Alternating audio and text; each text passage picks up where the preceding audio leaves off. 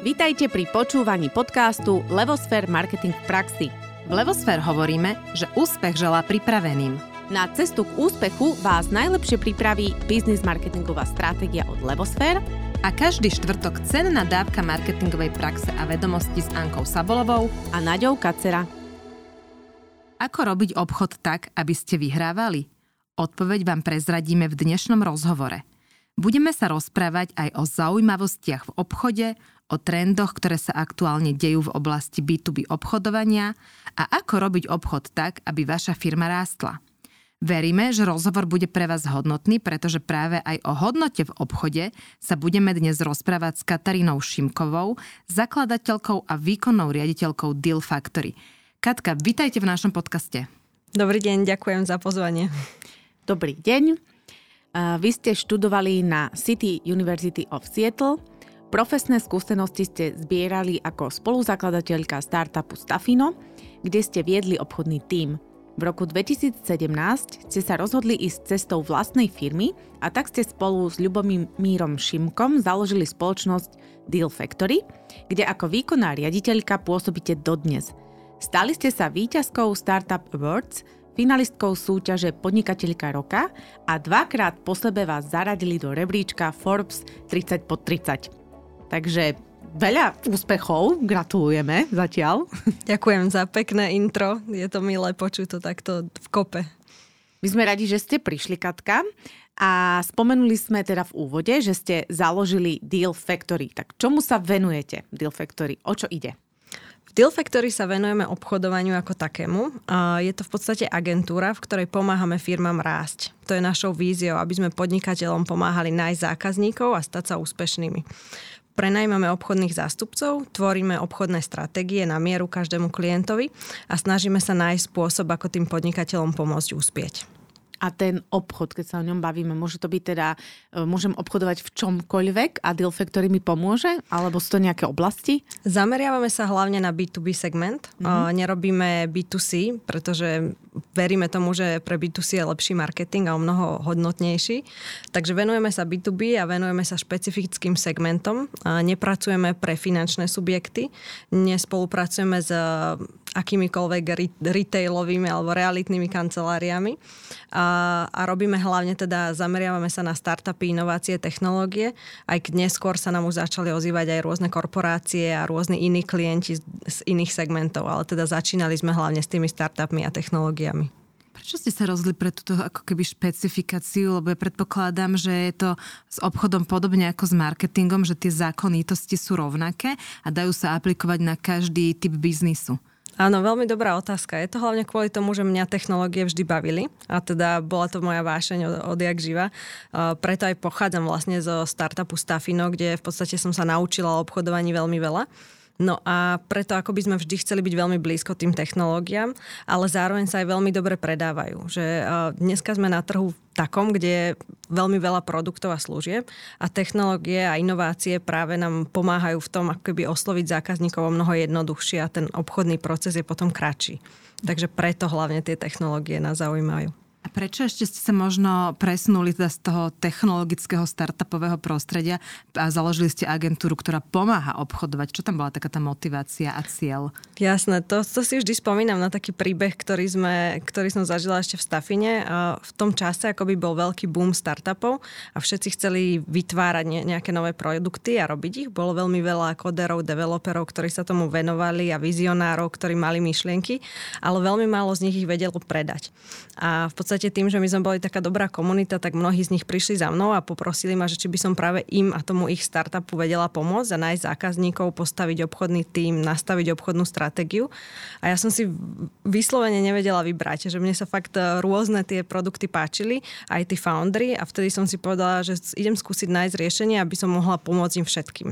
A tak som si teda založila tú agentúru, aby som mohla pracovať s viacerými startupmi a aby som im mohla pomôcť nájsť tých zákazníkov, aby sa im nestalo to, že vybudujú produkt, ale nenajdu si klientov a teda krachnú.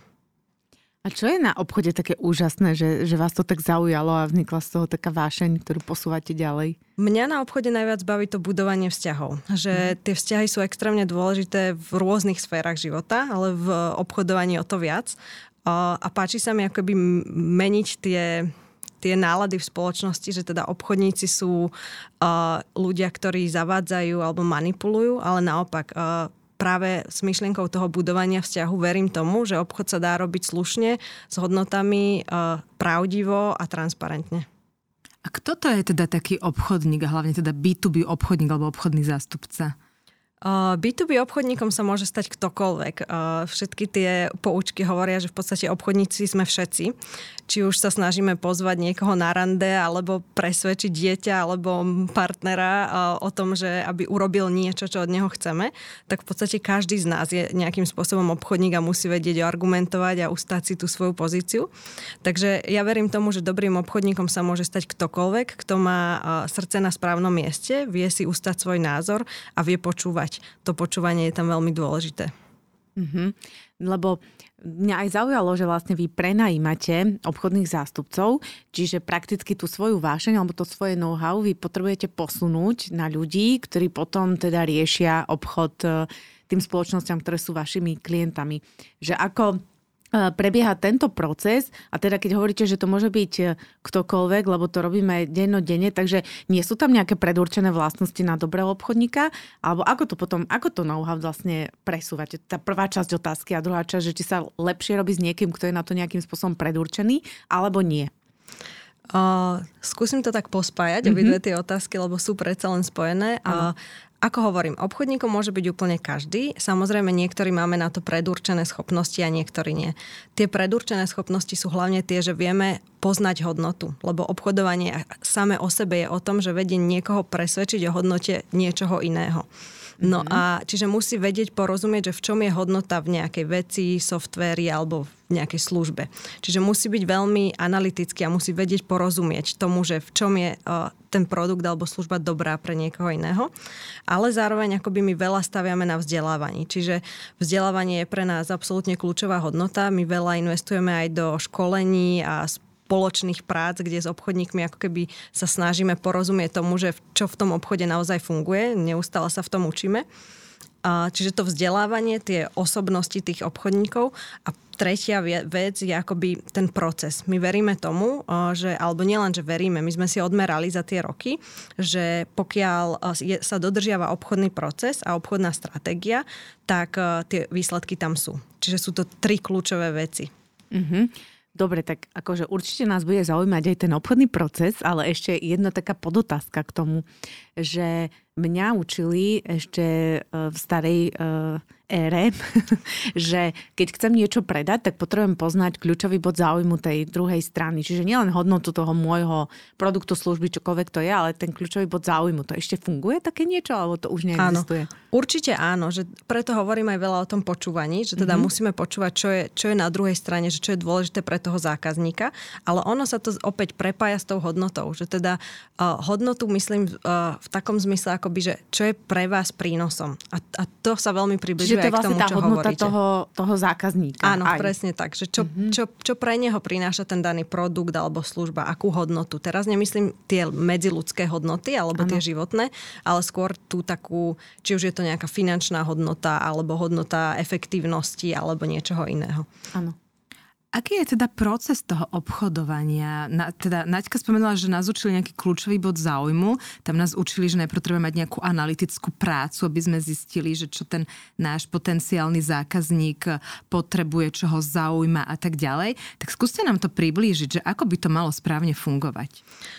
Absolútne kľúčová je stratégia. Čo je veľmi zaujímavé, že ešte stále nevidíme v obchodných tímoch na Slovensku, ale ani v zahraničí, lebo máme veľa zahraničných klientov, obchodné stratégie. Väčšinou sa obchod robí tak, že príjmeme nejakého skvelého obchodníka a veríme mu, že to urobí najlepšie, ako vie. A dáme mu cieľ, nie? Áno, dáme mu cieľ a meráme výsledky. Toto je obrovská chyba, pretože ak obchodník len tak spĺňa výsledky, tak je to buď, že vynikajúci produkt, alebo vynikajúci marketing, alebo náhoda.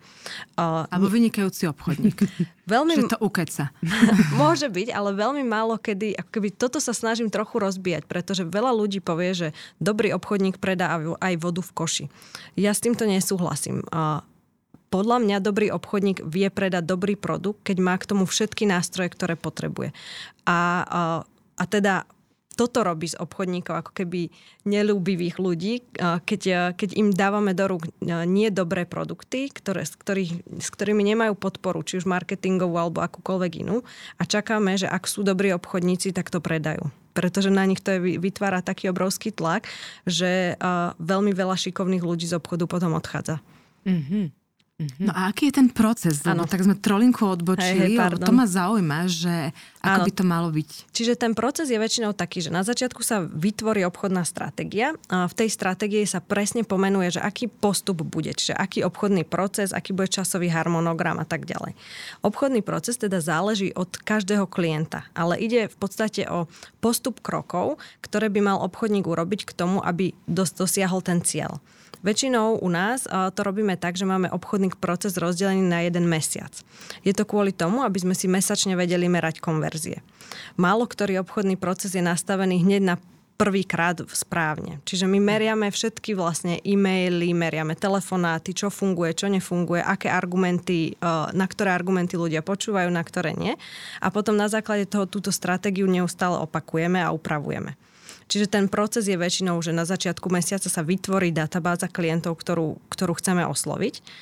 Je to presný počet klientov. Nemalo by to byť tak, ako niekde býva, že teda obchodník osloví koľkokoľvek uzná za vhodné a môže sa snažiť najlepšie ako vie, ale môže to byť aj málo, aj veľa. Čiže treba mať vopred dané číslo, že koľko klientov idem osloviť a aký proces s nimi prejdem. To znamená, že najprv im zavolám, potom im povedzme pošlem e-mail, potom sa pokúsim dohodnúť si stretnutie, na konci sa snažím mu ozvať niekoľkokrát po sebe, takzvané follow-upy urobiť, až kým uzavriem ten deal. Čiže malo by to byť presne naplánované kroky, nie len ľubovoľný sled krokov, ktorý obchodník v dobrom môže sa snažiť splniť. Mhm. Čiže to je tá príprava, tá stratégia. Potom ešte niečo nasleduje? Alebo, predpokladám, že to vyhodnocovanie, ale či v tom procese ešte niečo je?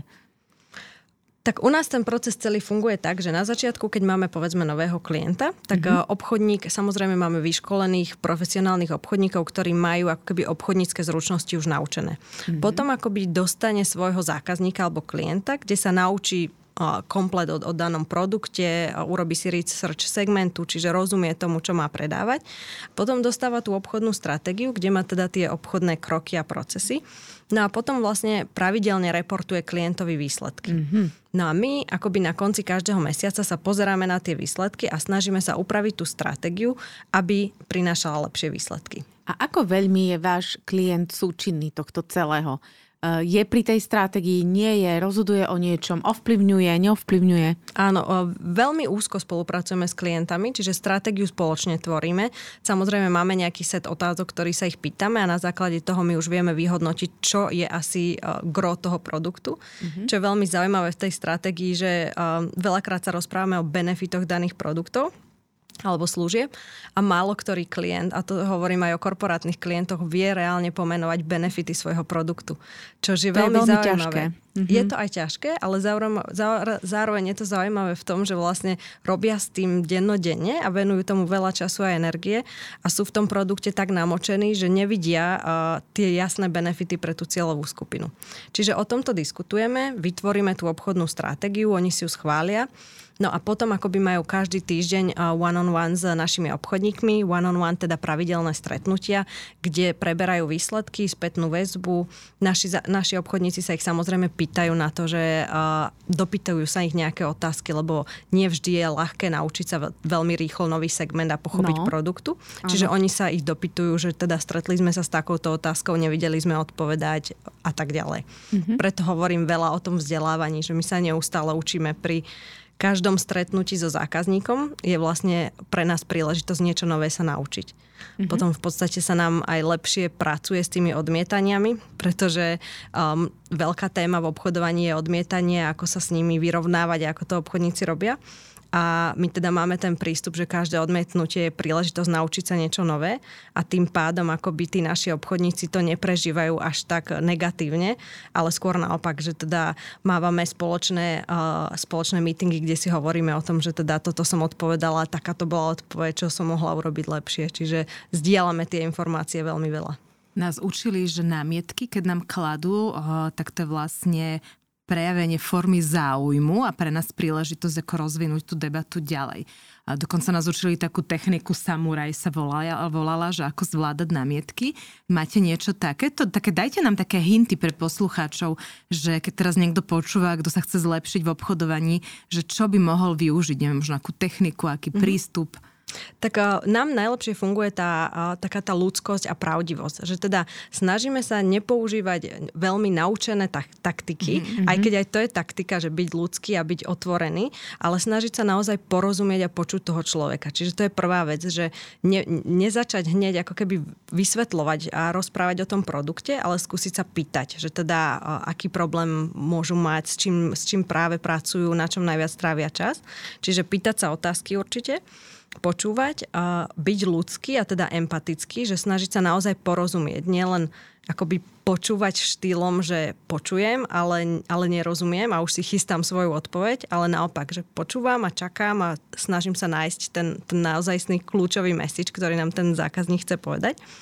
Tieto tri veci. Čo sa týka námietok, tak tam máme my techniku, ktorú používame je, že my vopred v stratégii označujeme námietky a teda hovoríme o tom, že na toto nám určite budú reagovať a toto sa budú pýtať a my ich dávame tie námietky už do tej prezentácie, keď to tak nazvem. Čiže obchodník vie, že môže klient napríklad namietať cenu, tak už počas toho, ako on rozpráva a predstavuje ten produkt, povie ako keby vysloví námietku, čiže v realite by to vyzeralo ako, že zrejme teraz rozmýšľate nad tým, že naše služby sú asi drahé, ale a hneď ako keby tú námietku sám nejakým spôsobom vysvetlí, presne tak. Čiže nebať sa tých námietok, naopak my učíme obchodníkov, že buďte radi za námietky, že vlastne oni vám ako keby nahrajú na smeč, že je to skvelá príležitosť na to presvedčiť klienta ešte lepšie. Takže takto fungujeme s tými námietkami. A dobre, takže to máme námietky a teraz sa mi natíska otázka, že aký je vlastne výhoda, nevýhoda, plusy, minusy interného a externého obchodníka, lebo ten interný obchodník mám aspoň tým, že je vo firme možno nejakú menšiu záruku, že tej službe alebo teda tej technológie alebo čokoľvek predáva, rozumie. Ten externý sa to musí naučiť, hej. Čiže aké je tam ako keby, aké sú plusy, minusy, alebo či sú len plusy, alebo ako to vnímate? Jasné. Pojmem to trochu obchodne a teda poviem, aké sú plusy externistov a potom môžeme podebatiť aj o tých mínusoch samozrejme. Čiže plusy sú v tom, že my máme v podstate aj naši obchodníci k dispozícii databázu kontaktov. To znamená, že tým, že oni obchodujú pre viacero produktov v čase, tak vlastne si vytvárajú vzťahy dlhšie a majú viac ako keby kontaktov. Čiže a tým, že Slovensko je malá krajina, aj Čechy a iné krajiny, v ktorých teraz aktuálne obchodujeme, tak je to veľmi jednoduché mať v podstate kontakty v akejkoľvek korporácii a stredne veľkej firme na Slovensku. Čiže výhoda je tie kontakty. Druhá výhoda je, že sú to profesionálni obchodníci, sú vyškolení. Na Slovensku je veľký problém nájsť obchodného zástupcu, ktorý je dobrý, skúsený a ktorý vydrží. Veľa obchodníkov odíde po 3 mesiacoch alebo podobne. Čiže s externistom majú tú záruku, že teda je to overený človek, ktorý chce obchodovať. Nie je to len človek, ktorý aktuálne nevie nájsť inú prácu alebo skúša alebo podobne. Čiže majú overeného človeka a k dispozícii ich hneď. Častokrát sa nám stáva, že klienti sa nám ozývajú spätne, že viete čo, že komunikovali sme spolu pred 0,5 rokom, ale ja odvtedy neviem nájsť obchodníka, alebo 3 mi odišli hneď po týždni, tak teda poďme spolupracovať. Čiže tá rýchlosť a ten čas je veľmi dôležitý. No a teda aj ten prehľad, že tým, že sú to ľudia veľmi inteligentní, lebo sú schopní predávať rôzne produkty, tak vedia veľmi rýchlo prepínať a veľmi, veľmi dobre komunikovať. Že sú to veľmi múdri ľudia, naozaj si tých našich obchodníkov veľmi vysoko vážim.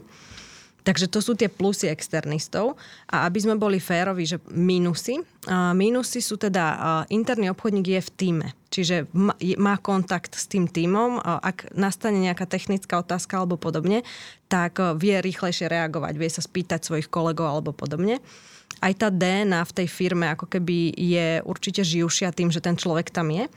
Avšak, čo sme sa my naučili s tými našimi obchodníkmi, je, že v určitých prvotných fázach jednoduchých produktov úplne stačí to otvorenie dverí, keď to tak poviem. A potom neskôr, ak ide o komplikované alebo korporátne produkty, tak sa k nám pridávajú interní obchodníci, prípadne niekto z technologických tímov alebo podobne. Čiže Čiže už je to vlastne taká tá spolupráca s tým klientom, hej, že už spolu vlastne zobchodujete ďalšie veci. A ako dlho tak v priemere zostáva váš externý obchodník s tou firmou danou? Akože do nekonečná, alebo sú to skôr nejaké periódy, alebo ako? Ako kde? Mm-hmm. Máme to rôzne, ale minimálny čas obchodovania, ktorý máme, je 4 mesiace. Mm-hmm. Dávame to ako podmienku našim klientom, pretože za kratší čas je veľmi ťažké uzavrieť obchod duplom v korporátnom svete. Čiže my potrebujeme tam nejaký čas na to, aby ten obchodný proces prebehol a aby sme mali čas reálne podpísať zmluvy. Toto je niečo, čo ako keby si myslím, že by malo fungovať aj v marketingu. Že keď si niekto, veď vy tomu vlastne rozumiete lepšie ako ja, že keď si niekto zaplatí kampaň na mesiac alebo dva a očakáva i hneď výsledky, tak je to skoro nereálne, lebo ten marketing alebo aj obchod sa musia robiť dlhodobo a nie len na chvíľu a potom ho vypnúť, lebo nepriniesol rýchlo výsledky. Ale ja som myslela, že už ste skončili. Kľudne dopovedzte. Jasné, ja som len chcela dovysvetliť tú otázku, lebo som sa trochu zakecala, že teda začíname na minimum 4 mesiacov, ale s väčšinou klientov pracujeme dlhodobo. Takže aj rok, 2, 3 a tak ďalej. Uh-huh. A ja som sa chcela opýtať, že ako ste hodnotení, lebo tu sa mi natíska teraz mne otázka, že či ste hodnotení od výkonu, keď poviete, že minimálne 4 mesiace máte nejaké ciele, spomínali ste podpísanie zmluvy, ako to funguje? Uh-huh. Funguje to tak, že skoro ako normálny interný obchodník, čiže máme normálne nejaký fix, za ktorý ako keby, v ktorom garantujeme to dokonanie toho procesu, že teda urobíme tie telefonáty, urobíme stretnutia, budú tie reporty a tak ďalej. Za to máme normálne fixnú zložku a potom za každého podpísaného klienta máme províziu, ktorá už je na dohode s klientom. Mhm. Super, tak to je také, že aj férové vlastne voči vám, aj voči klientovi. A my vieme o vás, že robíte kopu zaujímavých vecí v rámci obchodovania v B2B, tak nám prezraďte, čo sú tie zaujímavosti z kuchyne. Áno, ako som hovorila, že nás ten obchod naozaj baví, že tak úplne úprimne až bunkovo. Tak teda okrem agentúry máme aj call centrum, ktoré sme vytvorili tiež pre B2B segment a opäť, že call centrum tiež nemá úplne dobré meno, že nie je to také, že si niekto povie, že wow, že call centrum, technologická inovácia, že by to mohlo byť niečo zaujímavé a obohacujúce pre spoločnosť, ale pre nás veľmi je. My sme totiž to zistili na štatistikách, že calling je jeden z najdôležitejších toolov pre obchodníkov, nástrojov. A teda vedeli sme, že ho potrebujeme robiť čo najlepšie. A keď sme sa obzerali po konkurencii, zistili sme, že sú síce veľmi dobré call centra na Slovensku, ale že chýbala nám tam zase tá technologická časť. Čiže my sme si vybudovali vlastne veľmi vyspelé technologické call centrum, ktoré funguje veľmi, veľmi pokrokovo, že máme tam rôzne nahrávania, rôzne vychytávky technologické, vďaka čomu teda zvyšujeme konverzie tým našim obchodníkom a tí už potom dostávajú akoby komplet hotové lídy, s ktorými môžu pracovať. A okrem teda call centra aktuálne rozbiehame aj svoj vlastný startup, na ktorý aktuálne realizujeme financie. Bude sa volať teda Deal Machine a Deal Machine bude celosvetový marketplace, ktorý bude prepájať obchodníkov z celého sveta s firmami z celého sveta, aby mohli spoločne rásť. Uh-huh. Vy poviete takú akože veľkú vec za 30 sekúnd a mne to teraz ešte stále doznieva, tak ešte začnem tým call centrom. Teda hovoríte, že ste ho pripravili tak, že je technologicky pokrokové, ale pravda je tá, že naozaj mali sme tu minulý podcast aj na to, že ako sa ľudia vedia keby vyradiť z tých zoznamov, aby mi niekto nevolal, lebo proste tá prax, ale to je B2C, je taká, že nás to otravuje. Takže je to v B2B inak, tam ja tie telefonáty očakávam a môže sa klient na to spoľahnúť, že aha, stále to je v hre, stále môžem volať alebo cez niekoho volať B2B? Áno, samozrejme, treba dodržiavať tie pravidlá, ktoré hovoril ten pán, ktorý tu bol u vás minule. Ináč bol to výborný podcast, veľmi sme si ho pozorne viacerí v týme pustili, takže vďaka za to. Áno, treba dodržiavať pravidlá, ale stále. My hovoríme o tých hodnotách v obchode. A tie hodnoty pre nás sú, že snažíme sa nikoho neotrávať. Čiže my máme databázu ľudí, ktorú si sami tvoríme a generujeme, s ktorými otvorene komunikujeme dlhodobo, že teda ak budeme mať nejakú fajn inováciu, môžeme sa vám s ňou ozvať a tí ľudia nám teda dajú svoje zvolenie na to, aby sme sa im ozvali. Samozrejme, že bereme to s veľkým rešpektom, že nemôžeme si dovoliť im zavolať s niečím, čo nie je naozaj overený produkt a o čom si nemyslíme, že je to výborná inovácia. Čiže áno. A ako to robíte? Ako tie produkty overíte? To máte najprv taký nejaký, že keď k vám prídem ako potenciálny klient, tak musím zložiť nejaké skúšky.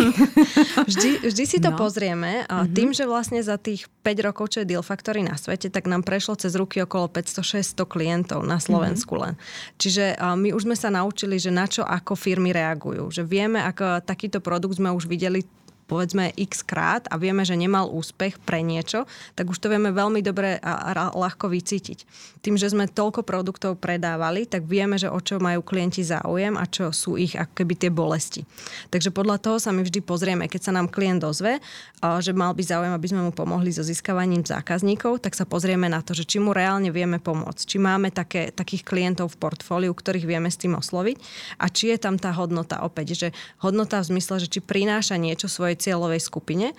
Ideálne, že či je to revolučné alebo zaujímavé, že či takých produktov nie je príliš veľa na trhu, alebo to nie je jednoducho produkt, ktorý tá cieľová skupina nepotrebuje. Katka, a viete nám povedať nejaký konkrétny príklad, nech si taký produkt, službu, technológiu, čokoľvek to je, viem predstaviť, že konkrétne toto sme predávali, však nemusí byť značka a má to také benefity alebo takúto revolučnosť, lebo neviem si to úplne predstaviť.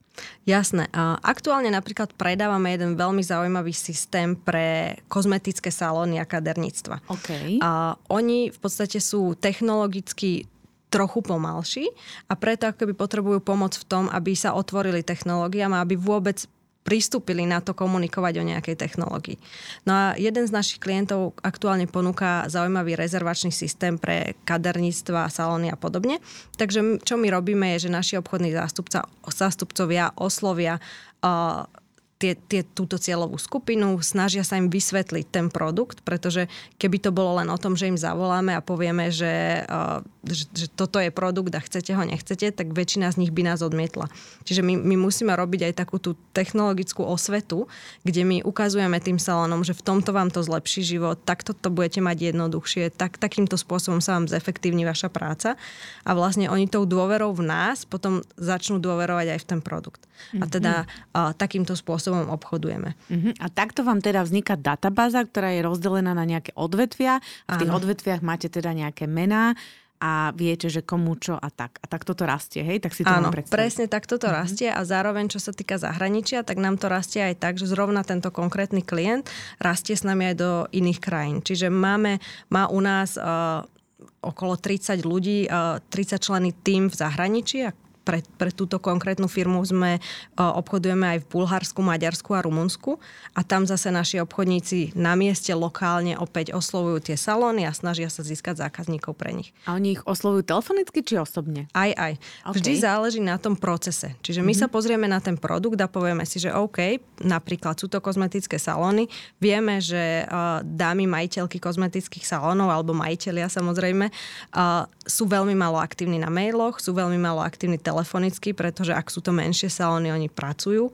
Takže vieme, že náš obchodník musí ísť osobne, pretože keby sme sa spoľahli len na telefonát alebo e-mail, mali by sme príliš veľkú mieru odmietania. Takže vždy ten proces, preto veľa o ňom hovorím, šijeme na mieru toho zákazníka.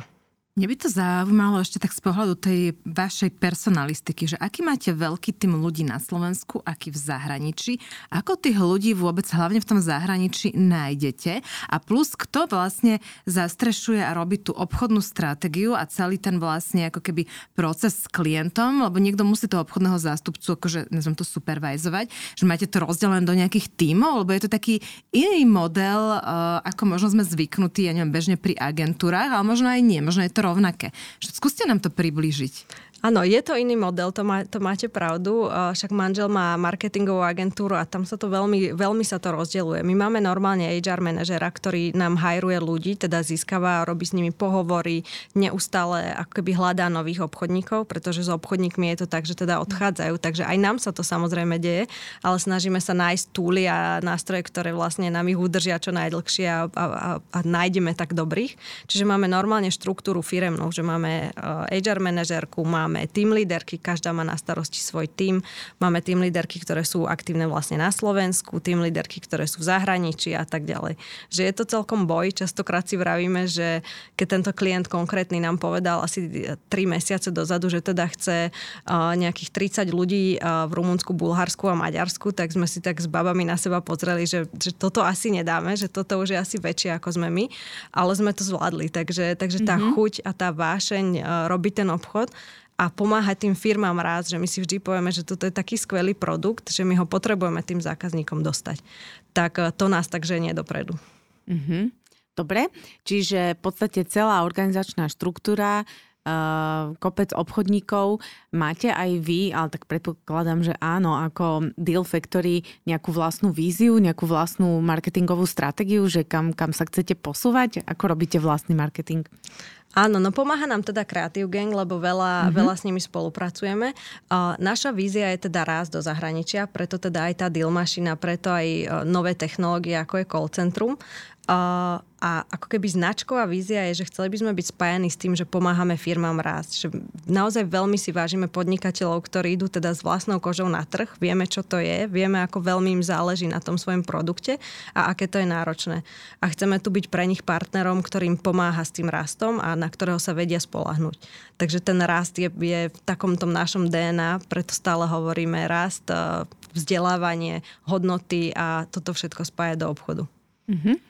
Vy ste spomenuli teda tú Deal Machine. Ja som zvažovala, že či sa teda jej dotknúť alebo nie, lebo to je asi samostatná téma, ale aspoň jednou vetu, lebo aj mňa to zaujíma. Povedali ste, že je to nejaký marketplace, kde prepájate obchodníkov s klientami v rámci celého sveta. To znamená čo? Že ten obchodník tam má databázu, alebo je to priestor, kde oni už spolu dealujú a je to, akože vlastne si to neviem predstaviť, že čo je toho cieľom, ako to bude fungovať. Áno, je to zatiaľ úplne, že v plienkach, takže je to, ešte teraz budujeme MVPčko. Podarilo sa nám nájsť úplne veľký tým kóderov, takže veľmi sa na to tešíme, ale produkt ako taký samostatný má fungovať hlavne teda pre startupy, ktoré chcú škálovať do sveta. To znamená, že povedzme vytvorím startup tu na Slovensku a chcem klientov z Ameriky alebo zo Silicon Valley, kdekoľvek.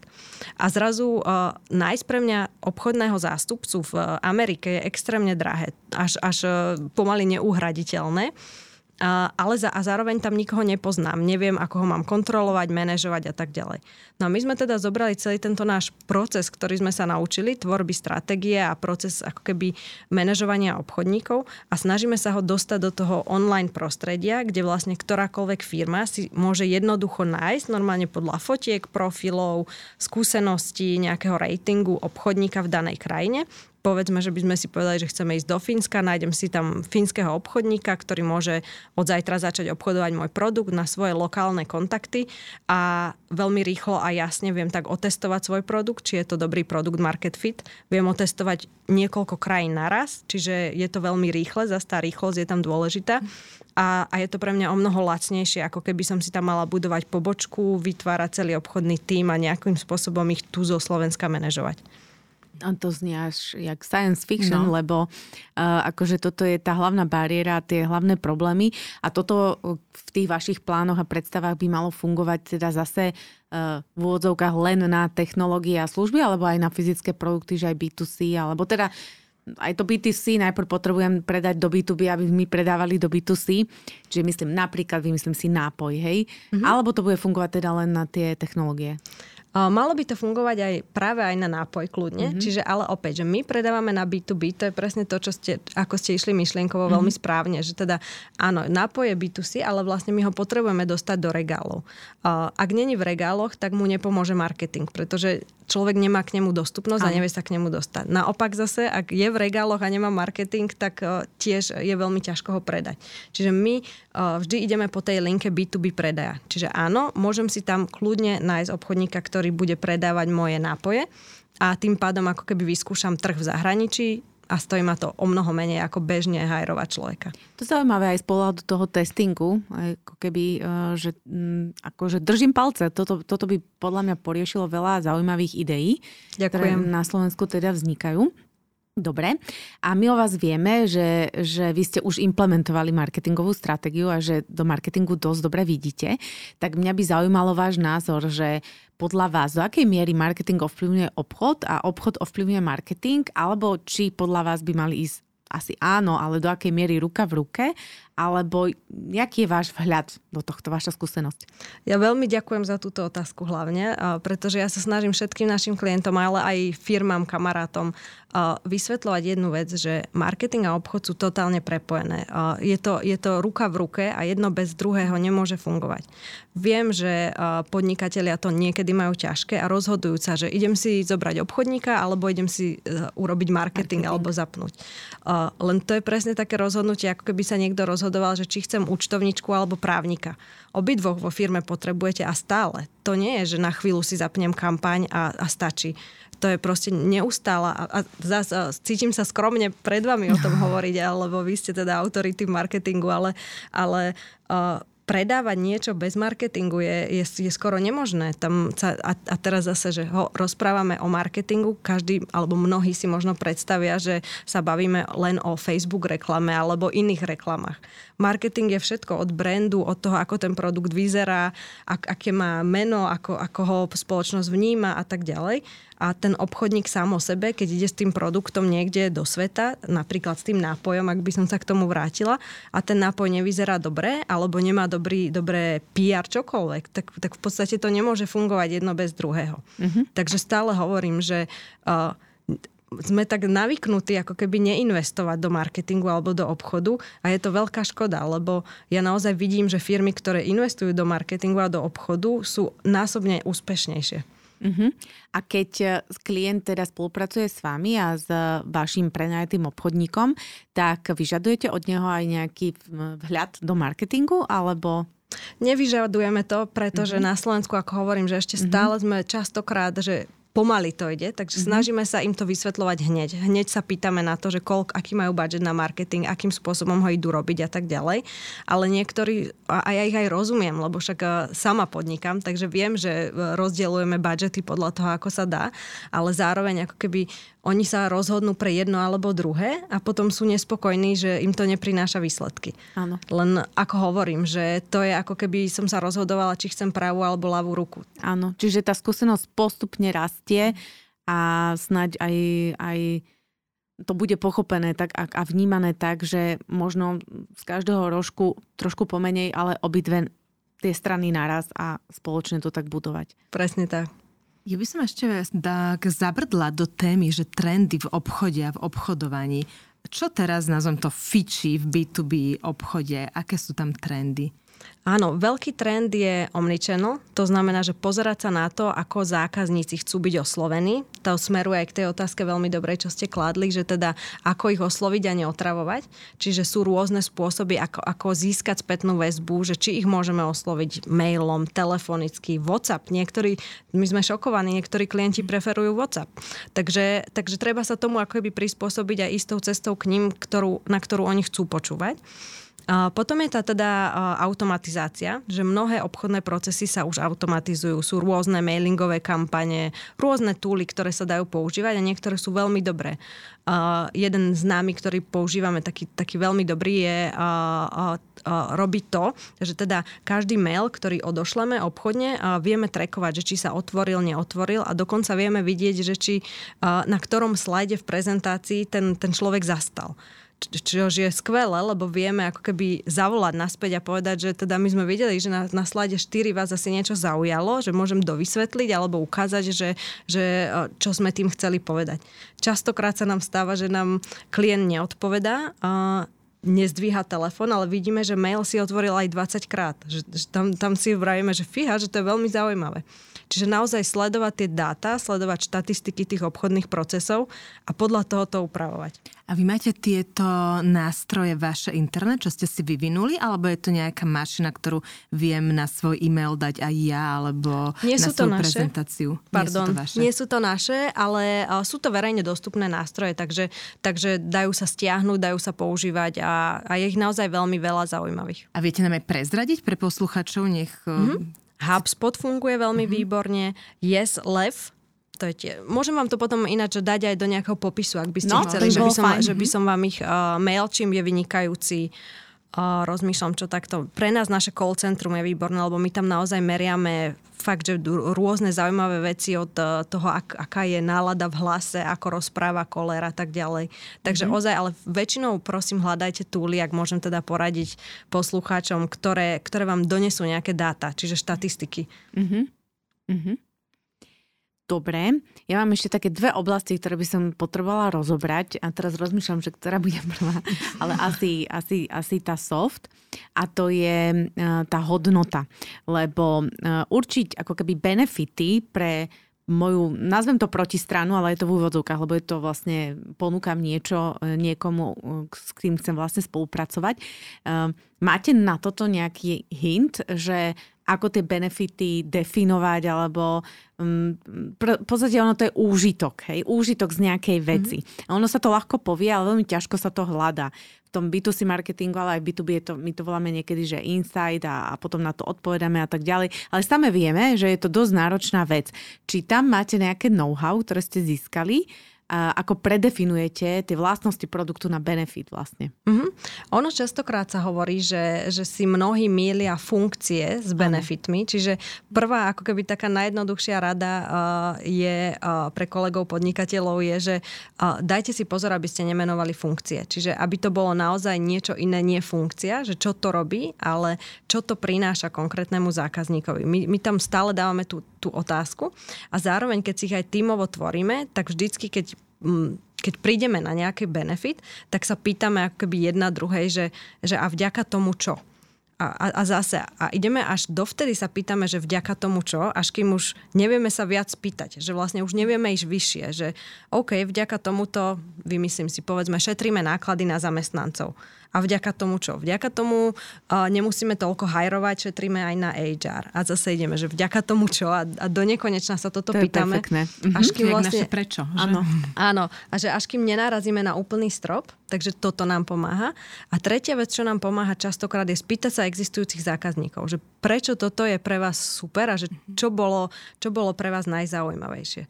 My sme tak vlastne zistili aj naše benefity, že pýtali sme sa našich hlavne veľkých korporátnych klientov, že prečo teda nás si vybrali, prečo si nehajrovali interných obchodníkov, však majú aj HR, majú čokoľvek.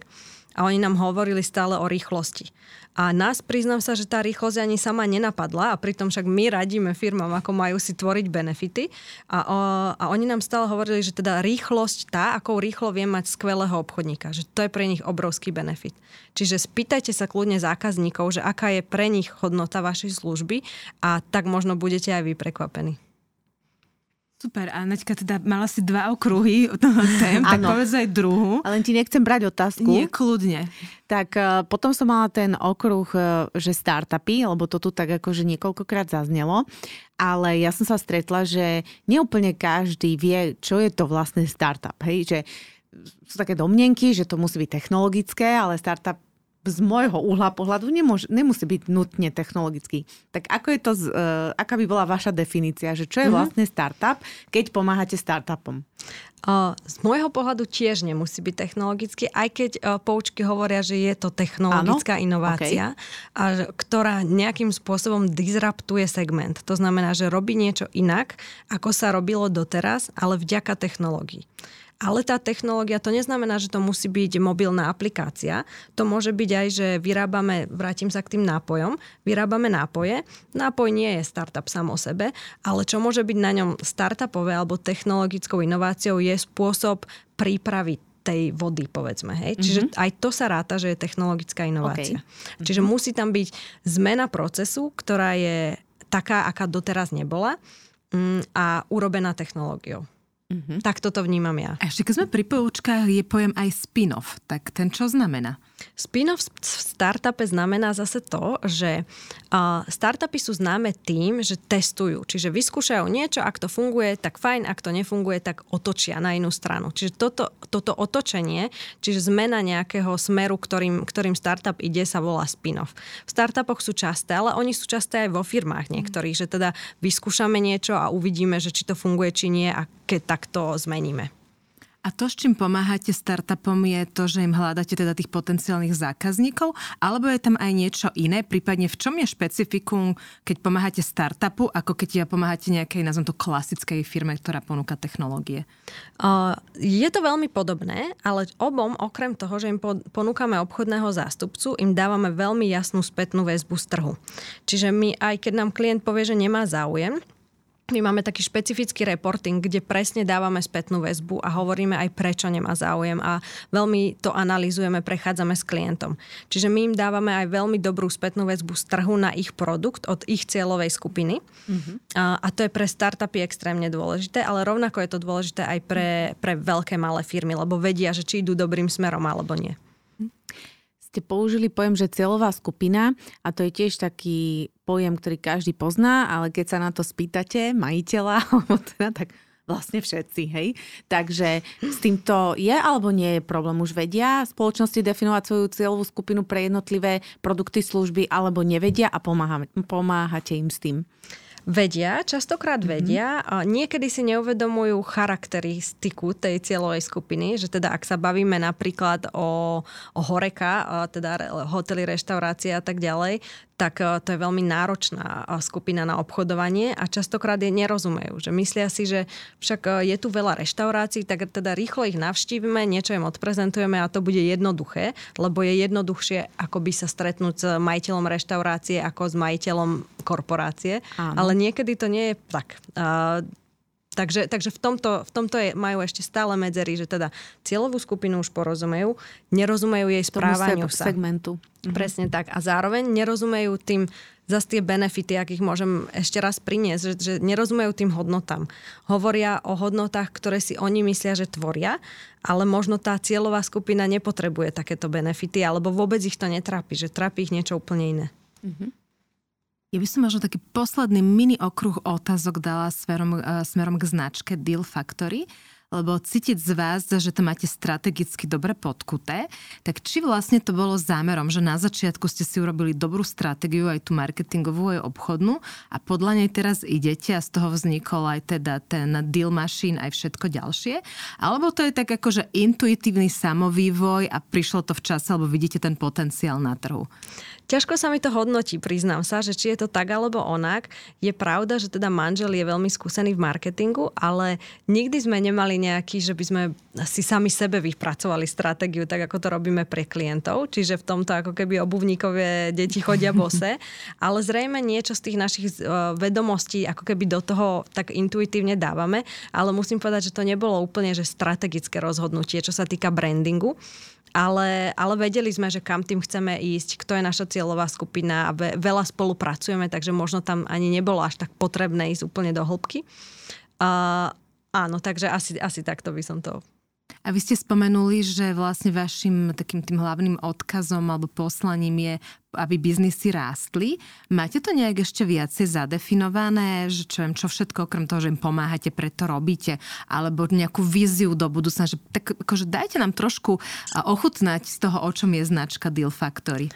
Áno, stále hovoríme o tom raste, že pre nás ten rast je veľmi taký kľúčový a ten rast myslíme nielen pomáhať firmám rásť, ale pomáhame si aj sebe rásť. Pomáhame rásť našim manažerom, našim obchodníkom, aby sa učili, aby mali chuť, vytvárať im priestor tu na tom trhu, vytvárať im úplne iný segment, aby nebojovali s tým, že fíha, ty si obchodník, to není úplne cool, ale naopak, aby boli vítaní v tých firmách, aby vedeli tie firmy, že sa môžu na nás obrátiť, že to nemusí byť len jednostranná cesta, že my ich oslovujeme s inováciami, ale aj naopak, že teda hľadám takýto a takýto tool, nevideli ste niečo podobné na trhu a tak ďalej.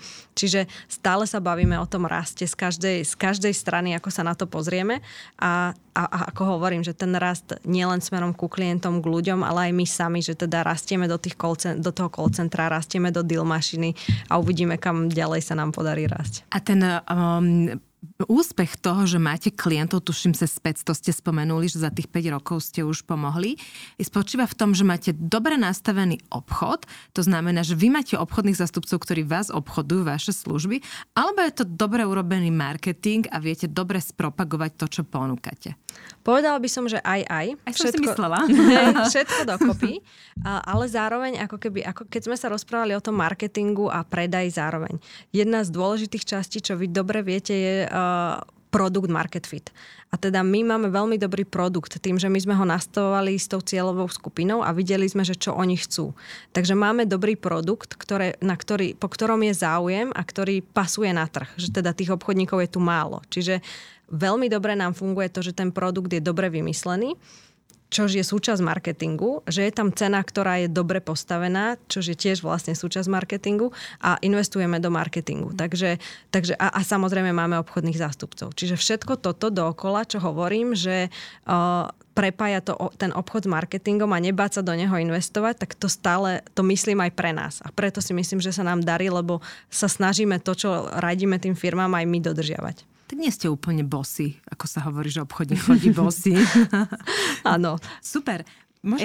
Ešte jednu praktickú dám, že keď sme teraz prehovorili niekoľkých potenciálnych vašich klientov, že by sa vám chceli ozvať, tak vlastne čo preto majú spraviť a možno keď nám viete povedať nejaký aj finančný rámec, že odkoľko môžem počítať s tým, že už keď toľko mám našetrené, tak môžem do toho ísť. Len tak fakt orientačne, aby sme správne nastavili očakávania.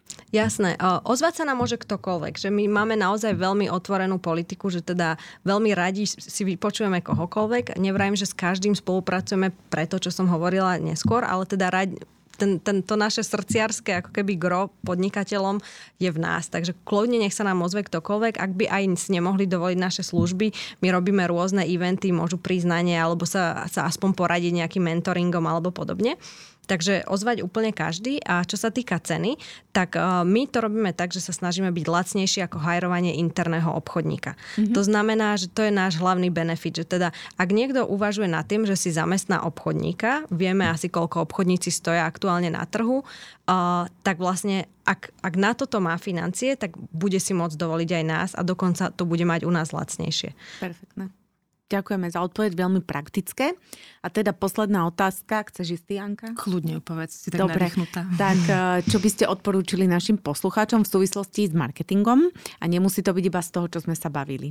Áno, ja stále opakujem sa, ale myslím, že je to veľmi dôležité, že marketing je gro úspechu každého biznisu. Nebojte sa investovať do marketingu. Čo som ja študovala, tak, ale teda už to bolo dávnejšie, minimálne 10% tržieb by sa malo dávať mesačne do marketingu. Ja viem, že niektorým sa nám to možno zdá veľa, ale naozaj je to minimum, čo chceme, ako keby, alebo čo by bolo dobre investovať na to, aby firmy rástli a aby si udržiavali zákazníkov. Aj firmy, ktoré majú zákazníkov a sú spokojné s tým, kde sú dnes, pretože dnešné výsledky sú výsledkami predošlých marketingových kampaní.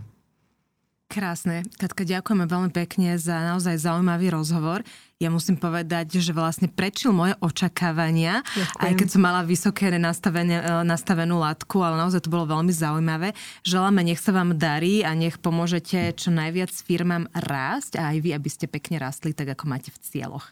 Ďakujem veľmi pekne, dobre sa mi s vami rozprávalo, dámy, a teším sa, keď sa možno opäť uvidíme. Ďakujem. Ďakujeme. No a prajeme krásny deň aj našim poslucháčom. Veríme, že aj vám dnešný rozhovor rozšíril obzory, ako robiť obchod lepšie a zaujímavejšie. No a samozrejme budeme sa tešiť na vaše spätné väzby a zostaňte s nami a počúvajte aj ďalšie podcasty. Nie len tie, čo prídu, ale aj tie staršie. Krásny deň. Ahojte. Dovidenia.